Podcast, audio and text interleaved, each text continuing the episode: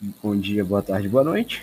Eu sou o Cacique, estou aqui acompanhando o mestre Eduardo e hoje nós vamos falar um pouco sobre uma coisa muito atroz e triste, parte da, da humanidade, que é a pedofilia. Cara, é, já não, não é de hoje que você tem o, o, uma crescente nesses números. E a gente observa essa crescente em grande parte fora do Brasil, na, na Europa, nos Estados Unidos e tudo mais. Você tem um número de crianças maior sendo abusadas lá. Só que no Brasil esse número já era grande há bastante tempo. A gente aqui não se tocava, a gente aqui não, não, não percebia isso. Porque você comparar a cultura brasileira, a recente né, cultura brasileira, a cultura brasileira moderna, pós os funkzão de 2000, 1990, não, acho que 1990 ainda era de boa, mas de 2000 em diante, cara, que era quando você começa a chamar criança de novinha, deu merda, deu merda. Pois é. E aí, essa cultura e tal, de ensinar criança a rebolar e dizer que a maldade está nos olhos de quem vê, a gente facilitou muito essa parada, entendeu? A gente facilitou muito o, o, o número de, de abuso infantil começar a ocorrer pelo país, cara. E você tem hoje um grande trabalho aí da Polícia Federal de poder pegar e, e, e prender esses caras e, arrebentar com a, com, a, com a raça desses caras. Só que você vê que por se tratar de algo que, que além de um crime, né, é também um, um pecado, é uma doença da alma, velho. Só botar a galera atrás das grades não dá, tem que cortar raiz, o mal pela raiz, saca? Então, você olha, você pega um exemplo engraçado, que até um, um perfil do Twitter chamado Ken Miles, né? Que é um mecânico, o Flávio Garage, o cara é gente boa para porra. Ele fez um comentário engraçado, de certa forma, que era o, o, Passou dos 40 anos e não tem uma aliança no dedo, é careca e vive sozinho, pode apostar que tem pornografia infantil no computador. E aí tu vê assim, tu vê reportagem de nego que é preso por pedofilia, por abuso infantil, cacete 4. Todos os caras são desse naipe, velho. Todos os caras são desse naipe, é incrível. E é uma coisa a se atentar, porque se você olhar assim, se você fizer uma investigação psicológica um pouco mais a fundo dessa galera, não, eu não sou nenhum psicólogo, eu tô aqui por alto, bem de baixo mesmo. Mas a pornografia ferra com a vida do cara ao ponto dele acabar caindo nisso aí, cara. Nesse tipo é de perversão. De tudo, né? É o começo de tudo, cara. É o começo de tudo. Você, primeiro que você já inicia a vida sexual desse maluco ainda muito cedo, provavelmente foi quando ele era bem moleque, bem novo. Começa com soft porn, né? Tu vê um, um clipe de funk ali, um clipe de trap. Quando vai ser, as coisas evoluem, vai. Querendo ou não, desperta a lascívia. Olha, olha como as mulheres se vestem. Aquilo dali, pô, é semi-nudez em alguns casos. Até mesmo no YouTube você consegue, em alguns frames, você consegue achar nudez, dependendo do clipe. Sim, sim, valendo, valendo mesmo. E aí o cara começa a, a consumir isso, chegou uma hora que, bom, só isso aí não é o suficiente, né? Então você vai passando pelos fetiches um pouco mais, um pouco mais pesados. E aí vai, o negócio vai aumentando, vai aumentando de nível, até que você começa a ter essas coisas atrozes, né? De, de autoasfixia, de sadomasoquismo, de roupa de lacra, levar chicotada, até o nível que você chega no nível do, do Siqueira lá, né? Acho que se eu falar o nome dele inteiro, tô, a, gente, a gente pode se dar mal. Mas enfim, aquele maluco ali que foi acusado de ter pornografia infantil no, no PC no meio do ano, né? E não resolveram a parada ainda. Então, tu é. via, tu via lá as coisas que ele postava, os prints que ele falava e tal. O cara curtia aquilo ali. E não só bastando o maluco ser moçado masoquista, ele ainda gostava aquilo ali envolvendo criança, cara. Então, assim, isso, isso é uma doença, um negócio é um nível demoníaco, cara. O que eu acho mais engraçado. E é uma coisa é ver... pesada, tipo, você olha assim. O que eu acho engraçado é ver esse pessoal. Não engraçado, né? Trágico. Ver o pessoal indignado quando eles. É, quando pessoas famosas são acusadas dessas coisas. Eles acham que a, que a classe artística é, é uma, são espécies de semideuses que não erram e que não têm defeitos. Eu arrisco dizer que 90% da, da da classe artística é constituída por doentes mentais. Olha umas coisas que eles fazem para simplesmente aparecer na mídia. Olha o caso da, da moça lá, da Xuxinha, né? Olha Sim. o que ela fazia na, na, no começo da carreira dela com crianças. Recentemente eu, eu mandei num grupo que temos aí, de amigos, um vídeo de um comercial da Xuxa, um comercial bem antigo, hein? Não me recordo o ano, não sei se foi nos anos 2000, na década de 90, em que crianças fala, crianças, crianças, cerca aí de 7 anos, falavam falas típicas de filmes adultos. Eu acho que era tão comercial de sapato, né? Exatamente. É, é, é, é, pode crer, cara, cara. Não tem como não ver aquilo e falar isso. O que que é isso? Como que e deixaram um negócio desse ir ao ar? Como essa mulher não tá presa? Como ela não apanhou em praça pública? Como os pais dessas crianças permitiram isso? E aí que a gente tem a deixa para entrar em outro assunto. Sabe por que, que os pais não fizeram nada? Porque na maioria das vezes os pais são abusadores. Porque na os maioria das vezes vendem Exato. as próprias crianças. E você tem, tava aquele maluco lá, tá? Pode cair essa porra, mas é isso aí. Se cair, a gente upa de novo. o João de Deus, aí cara. a gente levanta, meu brother. O João de Deus, cara. Velho, o João de Deus era o Epstein brasileiro. Não, apesar de dizem que ainda estão aí para encontrar o Epstein brasileiro, mas é isso aí. O João de Deus, o cara que abusava de um monte de mulheres também, ele era responsável pelo tráfico infantil no Brasil. O cara tinha envolvimento com a porrada de gente, inclusive o nego do STF, fala mesmo, que se foda. E outros artistas aí da, da, da, da, TV Globo, né, e tal. Eu tô me. E aí, cara, eles tinha um, um, uma relação de amizade com esses caras, de respeito e tudo mais, e tipo, o maluco tava de presente, gêmeos, pô, tava de presente criança pra, pra, pra essa galera aí, e pô, ninguém podia fazer nada na época, entendeu? Ninguém podia ir atrás, ninguém podia investigar a fundo, porque nessas redes de poder, sempre tem alguém com um poder maior suficiente para poder barrar certas investigações, cara pô, a partir do momento que um cara que trafica criança é amigo de um ministro da STF, fudeu pra Polícia Federal, não pode fazer nada. Que toda vez que ela chegar bem próximo, os caras vão, vão suspender, vão, vão, vão parar, eliminar, vão, vão, vão zoar o processo. E outra coisa, que era bem. Pessoal, né, que tá. Tem, por sinal, se vocês quiserem saber quem investiga mais trabalho disso, esse trabalho, né, contra a pedofilia na internet, contra o tráfico de criança no Brasil. Você tem lá aquele perfil lá, Amanda Verso.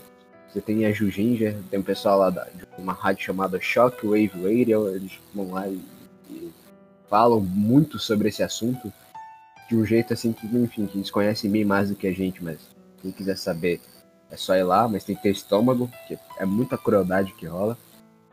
E eu lembro que um tempo desse, até um, um, um professor de crisma meu, cara, explicou sobre umas ondas que rolavam no Marajó, que na época o pessoal tinha zoado a, a Damares, porque ela disse que grande parte dos abusos infantis que rolavam no Mara, na ilha do Marajó era porque as meninas não, usavam, não, não tinham calcinha para usar.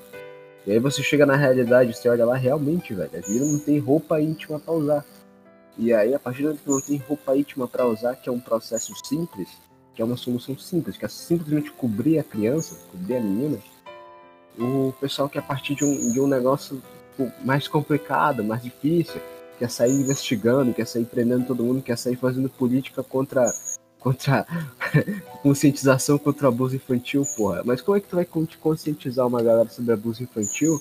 Sendo que tipo, o pessoal lá não tem não, não, não tem muita coisa para não tem muito trabalho, não tem muita coisa para comer, ou na verdade até tem, só que, tipo, botar a, a filha dele para subir num barco e fazer coisas adultas por 5 reais e 6 reais é muito mais rápido, rende muito mais dinheiro, bem mais rápido, entendeu? Ou por um eu... litrão de gasolina. É complicado. Me parece né? que as pessoas que lutam contra esse tipo de coisa no Brasil são burras.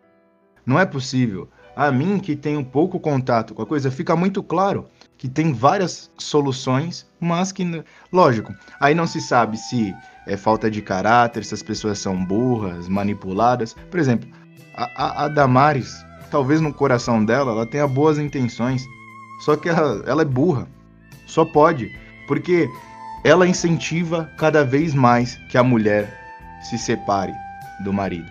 Aí você vai ver os casos de crianças que são abusadas, a esmagadora maioria é constituída de casos em que os pais são separados. Separados, é Aí você fala, ué, uma, qual a solução mais óbvia? Bom, vamos fazer de tudo para as pessoas não se separarem. Se mesmo assim elas quiserem, tudo bem. Agora, se você facilita, e não só facilita, no Brasil e no mundo, as pessoas incentivam a separação. Não é, que, não é nem mais questão de, de você facilitar. As pessoas incentivam, porque é, do ponto de vista do mundo, é muito melhor você se separar. Você leva metade do que o cara tem. Às vezes você leva tudo que o cara tem. Se você for brigar muito, tu pode levar tudo que, que o cara tem. O cara é obrigado a te dar dinheiro uma boa parte da vida. Ué, aí você fala assim, eu vou ficar com esse cara? Para quê? Eu vou ficar com ele. Aí eu vou poder deixar a criança com mamãe e vou viver minha vida. Se a criança for bonitinha, eu posso usá-la a meu favor. Então não se vê ninguém, absolutamente ninguém, falando das soluções mais fáceis. Mais fáceis. Mas, ai, vamos é, perseguir as pessoas, fazer, é, buscar os crimes cibernéticos. Hoje em dia é muito difícil você conseguir. Lógico, dá para combater, dá, mas o número de informações que são jogadas na internet é muito grande. É muito grande. Não é mais fácil você curar, uh, você evitar que a doença chegue até você, do que você querer tratá-la. Até mesmo nisso, o Brasil tem essa cultura de não, de não querer é, prevenir um problema, uma doença, e sim tratar. Não adianta, não é mais fácil você impedir que as pessoas fiquem doentes porque a maioria dessas pessoas são doentes mentais. Elas não são pessoas normais. Uma mulher e um homem que vende, que abusa do seu próprio filho, não é uma pessoa normal. O que, que você vai fazer com uma pessoa dessa? Você vai tratar? Você vai tentar jogar depois de anos na sociedade de novo? Você acha não que essa pessoa tem conserto? Meu não, Deus. Não, tem conserto. A, a, mente, essa mente aí já tá muito quebrada, velho, pra qualquer um poder se relacionar. E é isso. E outra coisa, pra te ver só, o, o, o bálsamo do ocidente, tirando a religião sacrifício do nosso Senhor Jesus Cristo, é uma família saudável, porra. Daí, essa é a contra-revolução, cara. Essas são, são os nossos problemas. É a proliferação de famílias saudáveis. E quem perguntar o que é família para mim, vai tomar no cu. É isso. Todo mundo sabe o que é família normal. Porra. Exatamente. Ninguém precisa dizer o óbvio. Então, senhores, tomem cuidado com esse negócio de. É o que a gente. O, o professor, o Miguel Soriani, ele fala no, nos cursos dele sobre masturbação e pornografia que não adianta você ficar fazendo é, as que ele chama de deadline. Ah, hoje eu vou ver pornografia de tal estilo, mas eu só vejo assim, porque passou disso para mim, passou disso para mim, pô, não, não, não. Eu tenho, eu gosto disso, sinto prazer vendo isso. Daqui eu não passo. Ah, eu vejo pornografia um dia sim, um dia não. Não vejo dois dias seguidos. Não, isso aí começa a fazer mal. Não adianta, você vai romper essa barreira. Vai chegar uma hora que você vai romper essa barreira porque dopamina é viciante. Mexe com o seu cérebro. Isso daí. Então, qual que é, a melhor, qual que é o melhor remédio?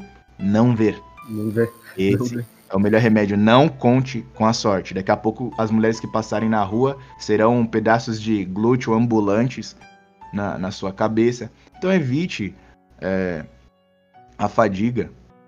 Vai fazer ah, bem pra você. Ah, mas cacique, eu não consigo. Eu tô na academia, eu passo aquela mina, aquela leg rasgada, estourando de apertada. Ah, meu amigo, nessa hora sobe na esteira, puxa o animezão, bote lá qualquer anime de sua preferência e começa a ver aquela porra enquanto tu faz a tua sessão, cara. Nossa, é cara, é isso. É um desejo fugaz. É um desejo fugaz. A gente percebe isso com o avançar do tempo. Esse, esse, tipo de sim, coisa. Sim. Não haja como a mulher. Quem age por impulso é mulher, cara. Mulher que fala assim: eu tive vontade, eu fiz. Eu fiz porque eu tava com vontade. Você não é um animal. Nem as mulheres deviam se comportar assim, na verdade, né? Porque hoje em dia elas se comportam assim mais do que os homens.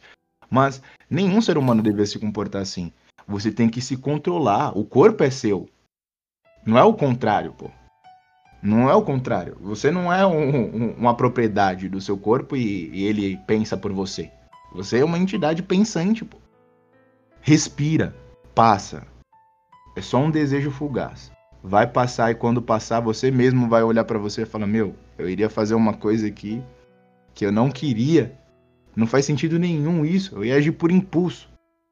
Porque é como o Cody Hack falou naquele podcast, Cacique Daqui a pouco você tá enterrando um traveco. Mano. É, um traveco no Rio Tietê. para esconder uma mentirinha que você contou lá atrás. Mas, no mas é isso, hein? Abusar de criancinhas te levará ao inferno, hein? Porra, e não é pouca coisa não, hein? E não é pouca coisa não, hein? Te falando, ele não gosta. Deus não gosta de quem mexe com criança, parceiro. É, não, hoje... antes da gente encerrar, é muito importante a gente lembrar disso, né? Vocês podem mexer com, com a nossa fé.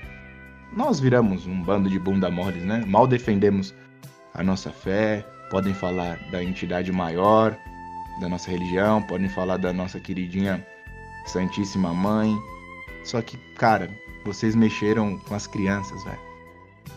Não esqueçam, hein? Vinde a mim as crianças. Tem um motivo. Elas são sagradas também. Então acho que vocês mexeram com, com uma coisa que vocês não deveriam. E a gente vai pagar caro por isso. Só que eu não tenho muito medo, não. Para mim, partir desse plano é um alívio. E não no parto daqui com pesar. Agora pensem em vocês aí. Quando tudo aqui acabar, vocês estarão, como dizem por aí, de consciência limpa? É isso, senhores. Fiquem com É isso. Falou.